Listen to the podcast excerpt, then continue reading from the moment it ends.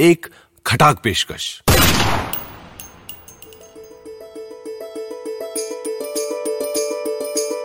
यशवंत व्यास के लिखी कवि की मनोहर कहानियाँ।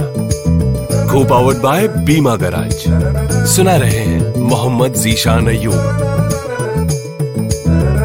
हिस्सा नंबर दो। कवि न्यूयॉर्क पहुँच गया। पहली बार जब वो कलकत्ता वाया मुंबई गया था और दिल्ली में टिका था, तब से अब तक उसने अमेरिका के खिलाफ एक लाख पचास हज़ार शब्द लिखे थे।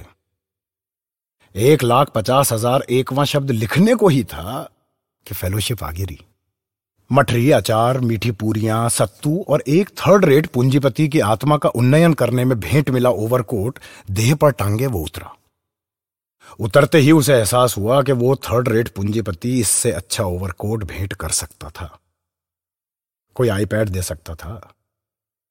लेकिन ये पूंजीपति होते शोषक ही हैं। खैर, थर्ड रेट पूंजीपति की आत्मा पर अभी उसने द्वंदात्मक भौतिकवाद का एक टिकिया साबुन ही खर्च किया था। शैम्पू खर्च किया होता तो ज़्यादा अफसोस होता। देर हो गई, कोई दिखा नहीं। ओहो, वो हाथ हिला रही है। थर्ड रेट के तीसरे कजिन की दूसरी बहू। फेसबुक वाला फ़ोटो ही है। कवि ओवरकोट, मठरी आचार, मीठी पूरियों सहित हुलस कर आगे बढ़ा। फेलोशिप तो ठीक है, जो पड़ी सो पाई। अब इस साम्राज्यवादी देश में थर्ड रेट पूंजीपति के तीसरे कजिन की दूसरी बहू की आत्मा धोने का जिम्मा भी आन पड़ा। कवि ने कहा, नूम चोम्स की कहाँ रहते हैं?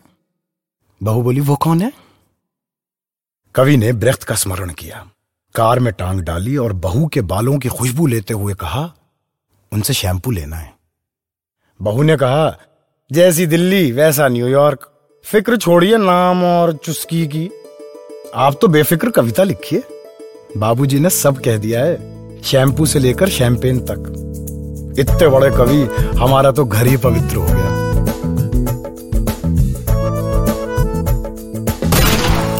खटाक पॉडकास्ट को powered by Bima garage. Download करें बीमा गराज की हॉबनॉब ऐप और घर बैठे पाएँ अपने क्लेम्स की सारी झंझटों से छुटकारा। बीमा गराज के साथ अब आसान है।